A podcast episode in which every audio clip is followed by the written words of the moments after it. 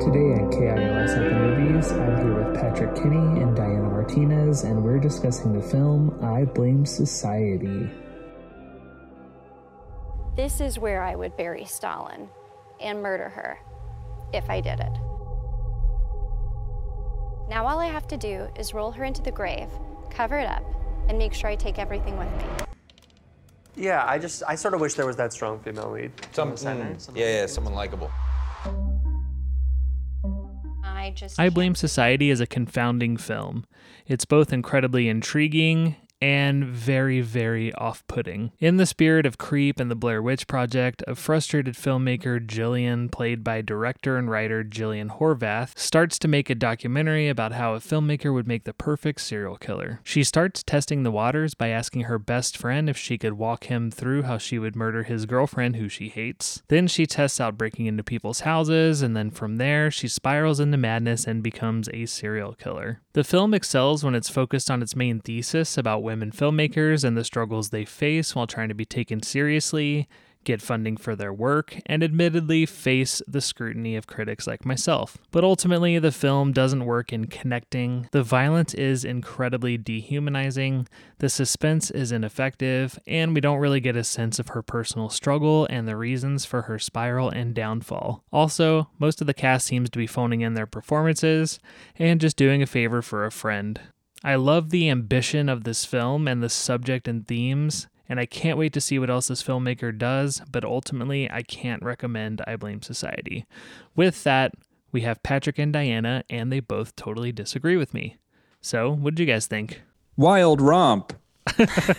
this film spoke to me. I really, I really like this film. And I, if you guys didn't like this film, totally understand all the reasons why. Like, it's not a perfect film by any means. Um, but there were so many smart things happening within this film. I do really agree with that.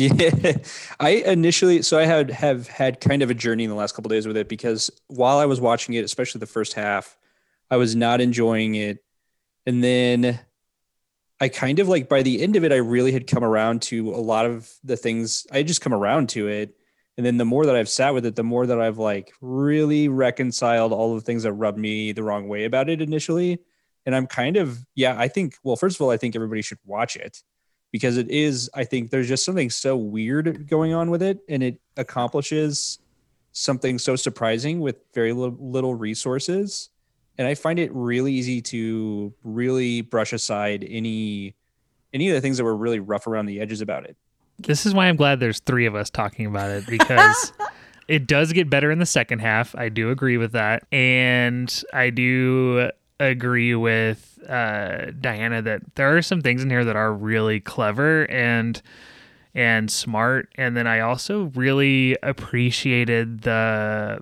the ideas that the film was getting across and I almost feel guilty that I don't like the film because specifically that it's challenging me to not like it as being a man specifically um but man I really did not enjoy much of anything about the film oh, you are part of the problem, Josh. I, I I I I could see the why. I mean, I it's one of those things where like it's like an indictment on myself to not like this film, but at the same time, I just can't deny that I didn't. Yeah, and this film definitely suffers from. I'm pretty sure she cast some of her friends, and some of her friends can't act. Yeah, This actually really, like, for me, made me think a, a lot about the things that have been bothering me lately. The way that even people who are really smart about film um, talk about female characters and talk about like male characters. So here we have a protagonist who is striving as much as she can in like a really sick way to make an authentic film.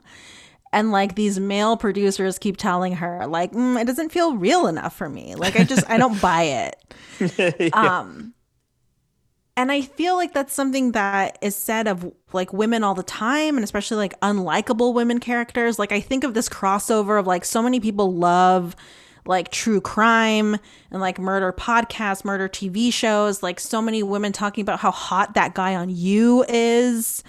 Um, who's like a psychopath, but then, you know, talking about women like Lena Dunham, like they're the devil and they're the downfall of society.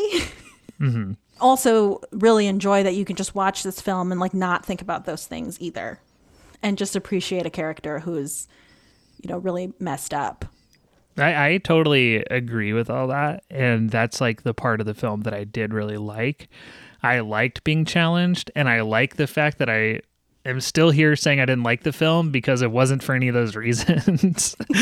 because I do, I do think I want more films made by women like this that are challenging and different and and specifically unlikable because I think that there is like that problem with um men can be unlikable all the time. I mean, even taking this film like let's go to American Psycho. People Yeah. like Patrick Bateman is like can you know this cultural touchstone of like you yeah, know considered and- one of the greatest characters yeah ever and he- written. and he's horrible and he's like Yeah. the worst of the worst you know and he um so i do like being challenged that this film is you know that kind of character it's just the technical stuff i can't get by, that i can't get over is my problem And I think it's almost kind of impressive. Like I was saying, I think it's all the more impressive that there were sort of like clearly these technological or these technical hurdles that it seemed like there was a lot of uh, learning to be done still by the people who made this film, but that, that they were able to make something so effective still that at its core, like this is something that I worry about something like this being like remade. Like I could almost see like this filmmaker being asked to turn this into a TV show or like maybe even remaking it in some other form. And like, I just feel like don't like let this live like this. Um, because, you know, I think it's also important for other filmmakers to see somebody making something that is successful without, you know, not 100% successful, but something that is successful without a lot of um i mean expertise is not the right that's very um cruel to say but just um With more polish. yeah exact thank you that's much better Mm-hmm. Yeah, I actually I think the the DIY ness of it, which is also apparent in the film itself. Like there are shots in which you see the way that the filmmaker is getting her Yeah. shots.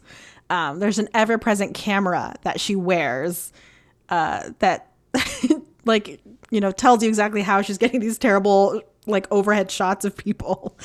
Um, I think it's that lack of polish to me that I think made the messaging of the film more effective because I can it would be hard for me I think similarly to imagine something really well polished something produced by Netflix that's like lampooning how like film and TV executives like just don't get it. Right. Yeah. You know like there's there's and that's part of like why like i'm not always a fan of like movies about movies. Because i'm like yeah it's a movie about movie but it's like produced by disney. So like you know so how how edgy are you really going to be? Like how uh transgressive can you really be like poking fun at these very vehicles that are like funding this endeavor. And I think like the DIY-ness of it actually makes it feel really authentic because it's not really working within um the thing that it's trying to critique. Yeah, I guess, uh, and for me, it wasn't even the when I technical was the bad term for me to use or bad word for me to use because it wasn't that. Because I like, I I'm attracted to DIY and I'm attracted to you know, and I, I like messy. I, I I appreciate that, and I like I like uh, when people use different technologies and use like a cell phone footage and GoPro footage and you know whatever else. Um, my favorite parts were the part where she has a camera on a wheelchair and she's cranking it towards her to get tracking shots. Um, and so it, it wasn't any of that. And, and honestly, like it sounded great. And I thought it, for what it was trying to do, it looked exactly how it should look. Um, the problem for me is like, I can, I watch a film like the first Cloverfield or Blair Witch Project or, or any number of these films and I just think it's impossible to pull off a film that feels like in in this genre it's just hard to pull it off. And i think that only maybe like one film has done it for me. And i think about like uh, even like m. Night Shyamalan or somebody you know is like somebody who's like they did you know their comeback film was a in this genre of of and even that i'm just like it's just not it's just not for me and and that's the that's the only problem i have i think is just that uh, i just wish it would have been a different form of telling the story it would have been more interesting for me Sure. And I mean, I'm not even a filmmaker or an editor or anything like that. And it drove me crazy, just like the inconsistencies with like the where the prop cameras were sitting, and then the footage that was purportedly from those prop cameras. You know, like just stuff like Yeah. that was just like, you know, even me, like that's one of the things that I had to get over to enjoy the movie. But Diana, this might have been part of your diatribe, so we can cut this out. But I was just there's something about it that was so of the moment because it captured people saying the right things to say in 2020, specifically men um, in Hollywood, saying all the right things, but still being so regressive. Yeah. And it just kind of captured how that has evolved, how like male gatekeepers have already evolved to like consume and ingest the correct language of the movement of Me Too, mm-hmm. of Me mm-hmm. Too and other movements and be able to regurgitate them, but still at the same time be totally undercutting and subverting Yeah. women. Yeah, like the producers talking about intersectionality and, And- saying intersexuality. yep that was a that was Exactly. Yeah.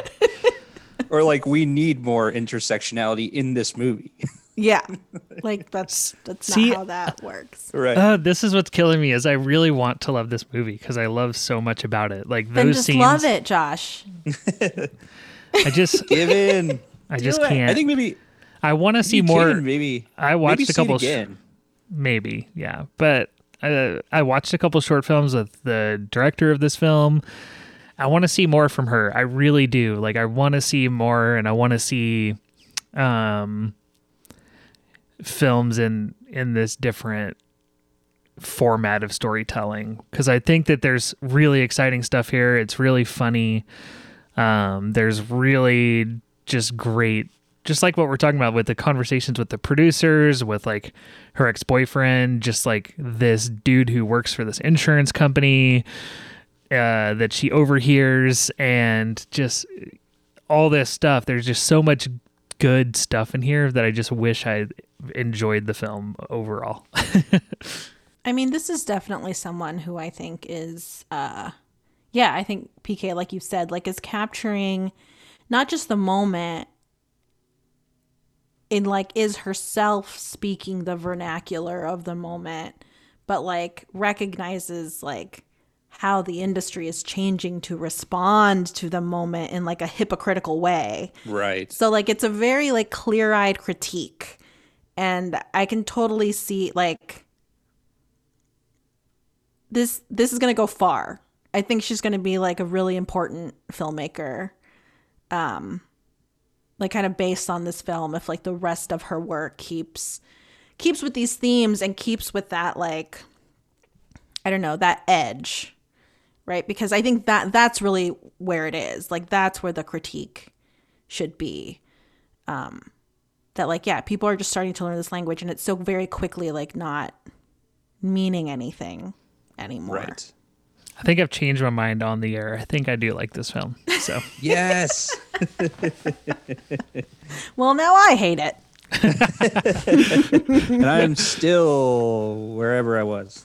I, it's a it's a mixed bag, and but I do think that this filmmaker is going to be an. I agree. This filmmaker is going to do some amazing stuff. I hope. Uh, I Yeah. hope she keeps getting a chance and keeps getting uh, her films financed and and I do think it's worth watching because I think that this person has a lot to say, and I think that with more resources, like it's going to be incredible. So.